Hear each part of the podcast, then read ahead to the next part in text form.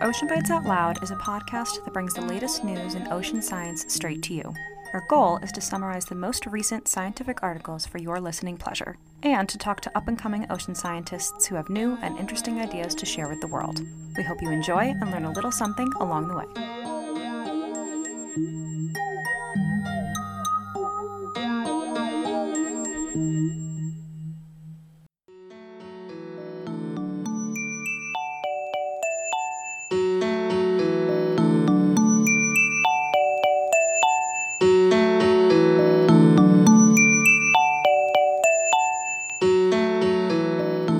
Everyone. Welcome back to another part of the Kelpisode. Today we have another amazing scientist with us. So we've kind of looked at the macro scale, whole ecosystem processes, but today we're going to look a little bit deeper into kelp itself. So for our listeners, can you please tell us your name and your pronouns? Uh, my name is Jordan Bemmels, and I use he, him pronouns. Great. Thank you, Jordan. So, can you tell us what you're currently researching about kelp? I'm studying the genomics of two of British Columbia's canopy forming kelp species. Uh, those include giant kelp and bull kelp. Uh, so, giant kelp, uh, otherwise known as Macrocystis pyrifera, is a kelp species that's found on British Columbia's outer coast, so on the west coast of Vancouver Island and northern BC. If you want to imagine what this one looks like, it's got sort of the classic kelp look. Uh, if you're thinking about pictures you might have seen of kelp forests, where it's very tall, a lot of branches. And then bull kelp, the other one is, or also called Nereocystis luetkeana, is found uh, throughout BC waters in both the outer coast and more inner areas, such as the Salish Sea. And this one's got more of a long single stalk and then a collection of little fronds at the top. So it kind of looks like an underwater elongated palm tree in some sense. and uh, we're sequencing the genomes of more than 600 individuals of these kelp species from across BC and Washington. And our main goal is to generate genetic knowledge and genomic resources um, about these species and their populations to be able to incorporate a genetic perspective into conservation, restoration, and management. Some of this info may also be potentially useful for the up and coming uh, aquaculture industry that's kind of undergoing a lot of research now or interest. But I'll just emphasize that's not uh, one of the current goals of, of our work. Um, we're more focused on the, the conservation. It sounds like there's a story behind how you got interested in this. So, can you tell me a little bit more about how you got interested in researching the genomics of kelp? I'm relatively new to this. I only um, joined the current team uh, working on this project about a year ago. I came in with a background in conservation genetics and population genetics. For example, I had done my PhD uh, studying um, using genomics to study range shifts in uh, tree species in response to climate change, and two other postdocs where I did research on things like using genetics to predict how plants would genetically adapt to climate change and studying conservation genomics of kiwi birds from New Zealand. So I actually did not come with a marine background, um, but I approached this from being really interested in using genetic knowledge to understand sort of the history of different species and populations and then what we can do to help uh, conserve and manage them. Super excited to be working with kelp in particular because there's almost well, there's very little genetic knowledge about kelp. It hasn't been as well studied as many other of the important species around the world. So everything is really new and exciting. And it's my first time working with a, a marine species as well. That is incredible. I mean, I don't know anything about kiwi birds, but I've heard they're cute. Other than that, couldn't tell you. so, can you tell me a little bit more about how genetics and learning about the genome of kelp, how does that help you conserve kelp for the future? Yeah, so there's kind of three main areas that we're looking at for trying to use genetics to conserve kelp. And I can talk for a while about uh, each of these, but um, the first one is to understand the genetic relationships among different kelp populations. Uh, the second one is to assess the genetic health of different populations. And then the third is to understand impa- uh, patterns of environmental adaptation uh, across the, the province. So, uh, for the first one I mentioned about understanding genetic relationships, uh, what that means is trying to figure out which populations are most closely related to one another and uh, looking for example are there any genetically distinct populations or are they all very similar? Uh, this is useful for conservation of kelp. For example we may find a population that's really genetically different than the others and then that would be a high priority for uh, conservation. Uh, it can also help managers uh, with setting guidelines about which populations are similar and they want to sort of manage together as a coherent unit versus um, other areas where the kelp appear to be genetically different and then they might require a separate management plan, for example. And it can also inform information about uh, translocations or the movement of kelp genetic material from one area to another, which might be a tool that um, currently is not being used so much, but is uh, there's a lot of research going into that, and it could help. For example, if a marine heat wave comes through and knocks out a population or uh, really sets back the population, we might want to, for example, um, supplement it or replace it with uh, other individuals to help it out from somewhere else. And we need to know uh, where we should get those individuals from. For the second uh, way that we're using genetics to help conserve kelp is assessing genetic health. This includes mostly looking at genetic diversity and inbreeding rates. Uh, and these are important parameters to monitor, especially in small populations that might become threatened in the future. Um, so, genetic diversity is just refers to how much genetic variation there is in a population. And this is important because it's sort of the toolbox that um, a population has available to use to adapt to future um, challenges that might occur. And inbreeding, or it's important because it can lead to inbreeding depression. And so, inbreeding is when individuals that are related to one another will interbreed and um, produce offspring. And their offspring might have uh, lower genetic diversity because they um, inherit similar material, genetic material from both parents and they can inherit recessive uh, variants that don't show up when the parents have just one of those variants. But then if they get it, it from both of the parents together, it can lead to disease. So we want to monitor that as well. And then finally, the third thing I mentioned was understanding patterns of environmental adaptation.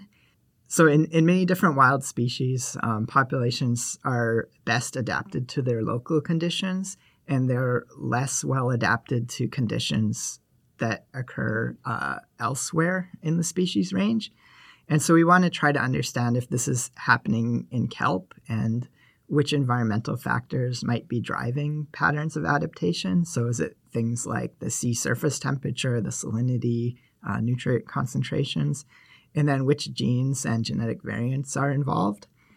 And this is important for conserving kelp because or we predict that there's going to be a lot of change in the ocean conditions in the future, especially related to climate change. And uh, we can make predictions about which populations are going to be better or more poorly suited to those future conditions. And this can allow us to identify if there are specific populations that we think are going to be really at risk and not have the right genetic composition to thrive in the future and then perhaps make management plans um, developed around helping those ones out. This is incredible. I had no idea there was so much behind what's going on with genetic diversity in kelp. So, you've talked about how genetic diversity is really important for protecting kelp populations against disease and changing environmental factors. What does this look like in practice? How would you encourage genetic diversity within kelp populations that might be vulnerable?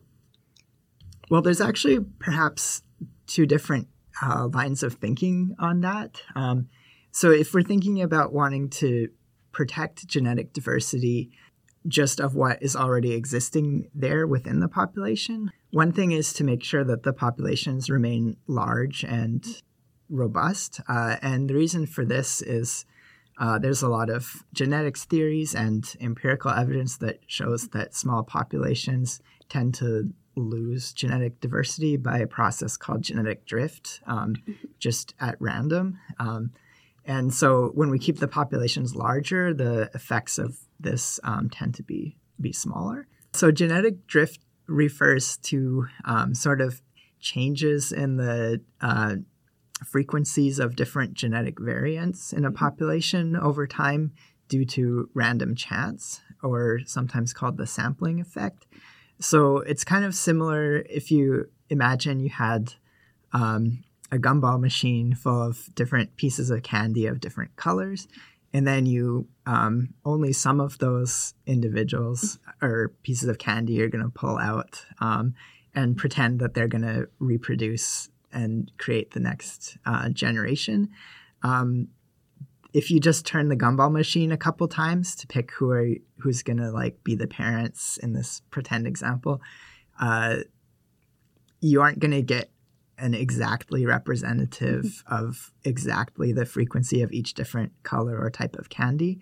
So it's the same with um, genetic variation. The individuals that reproduce from one generation to the next don't exactly represent the what was there um, in the parents' generation, and so the genetic variation can change.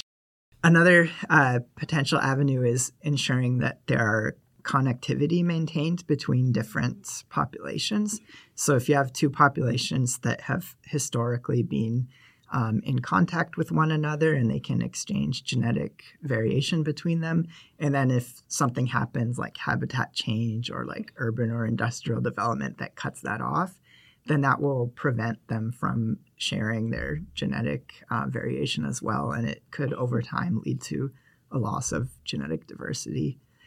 Um, and then the second thing I mentioned, sort of a contrasting opinion, is that um, we're also thinking a bit, especially in terms of adaptive genetic variation that I talked about in, with that third point. That would be more of a human mediated um, conservation action.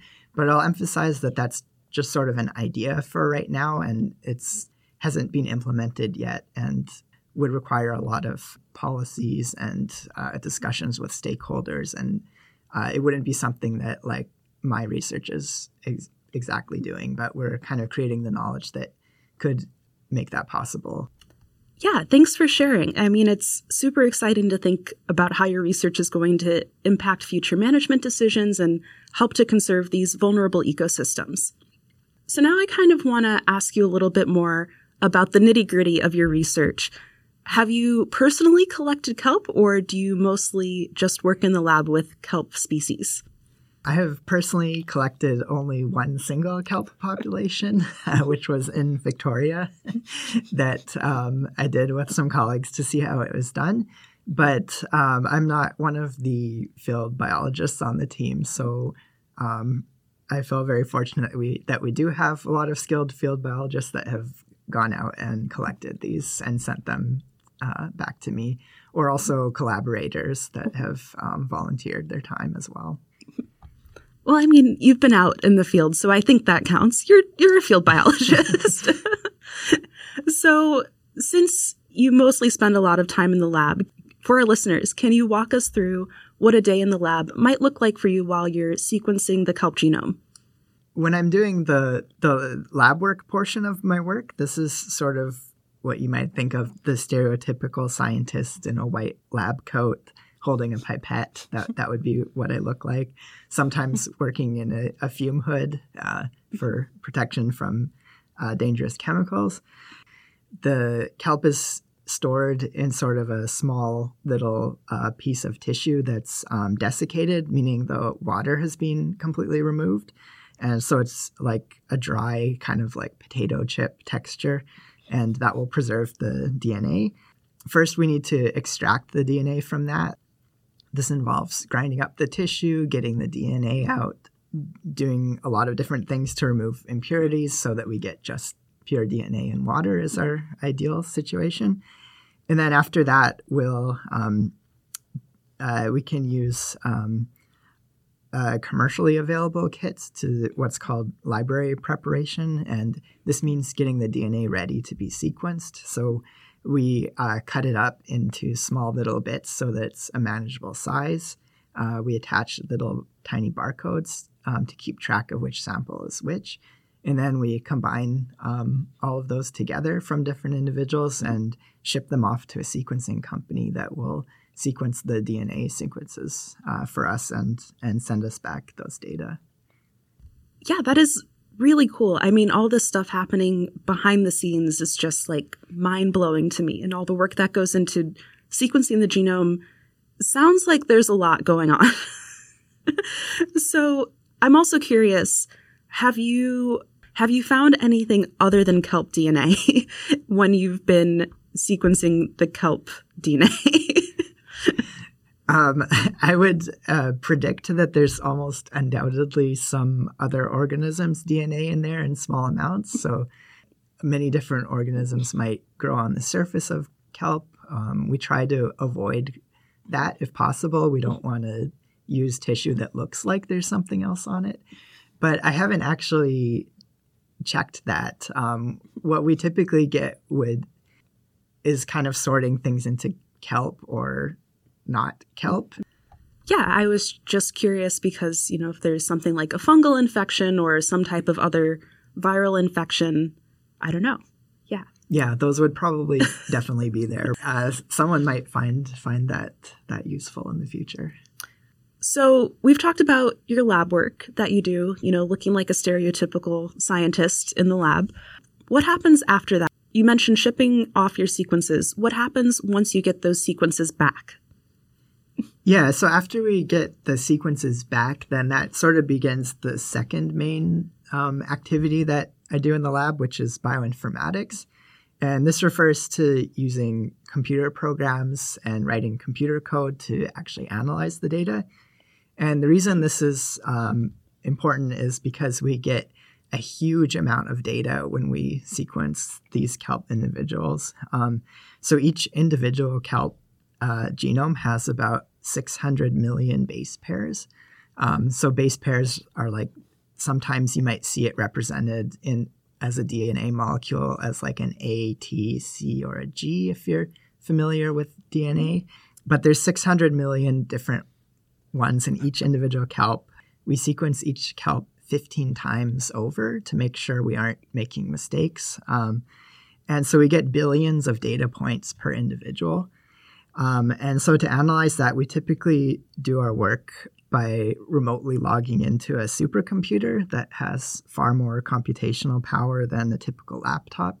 Uh, analyses that might take years to complete on my laptop, um, we can do in just a week or so on a, the supercomputer. The, the goal here is to, I mentioned before that we cut the DNA into manageable sized pieces. So, a major goal is to put the pieces back together and figure out where they are uh, along each individual's genome.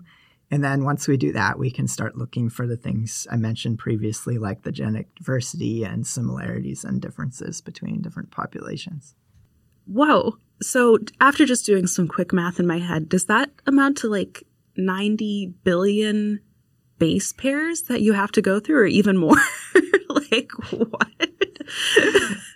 Uh, yeah, I, I, haven't quite done the math, but that sounds about right. and we, we are planning to sequence like six to 700 individuals as well. So it's a massive amount of data. Yeah. Wow. Yeah, I can't even do the math in my head on that one. so, can you tell me a little bit more about this supercomputer that you have?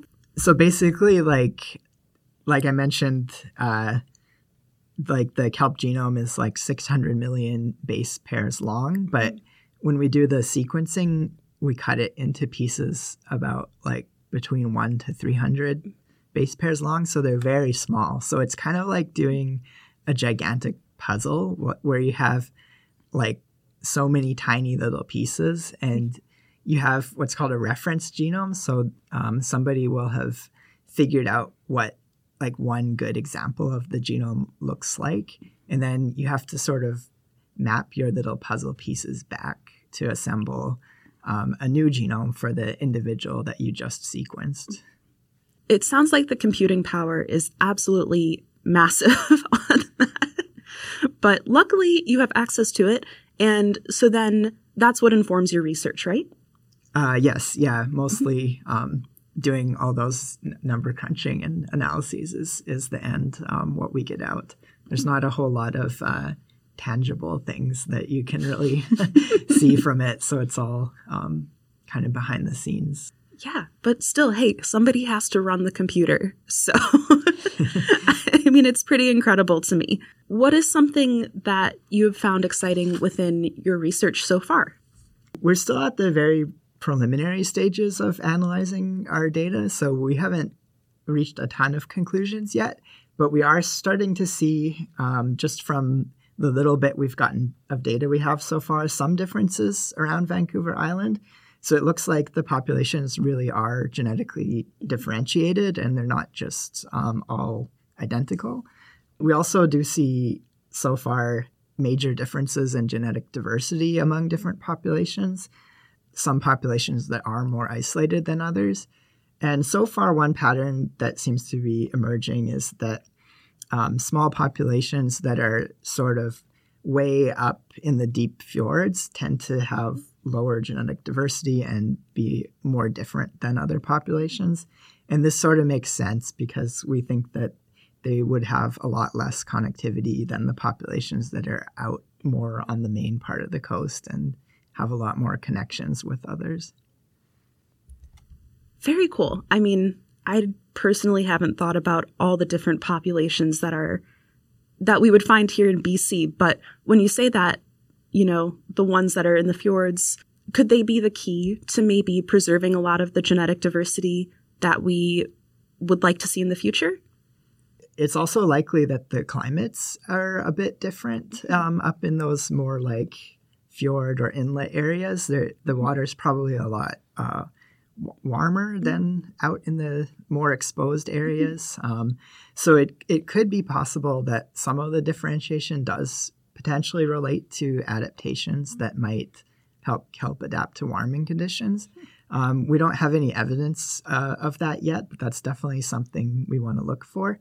Or alternatively, they might just be very small populations that um, are actually really struggling, and it's possible they're they're too small and haven't really been able to adapt very well. So we'll try to.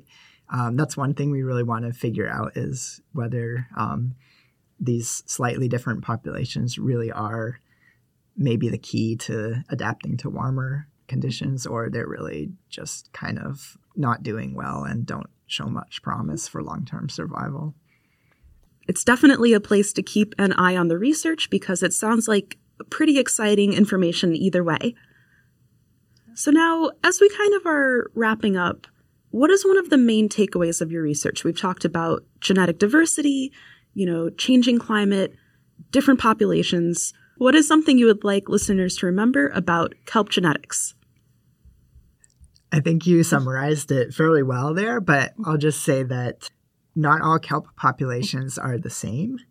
Understanding how populations are genetically different will be helpful to manage them most effectively for conservation and restoration. Beautifully put. Thank you so much for joining us here today, Jordan. Really enjoyed talking to you and hearing about the kelp genome and learning a little bit more about these incredible ecosystems. Uh, it's been a pleasure, and thank you for having me.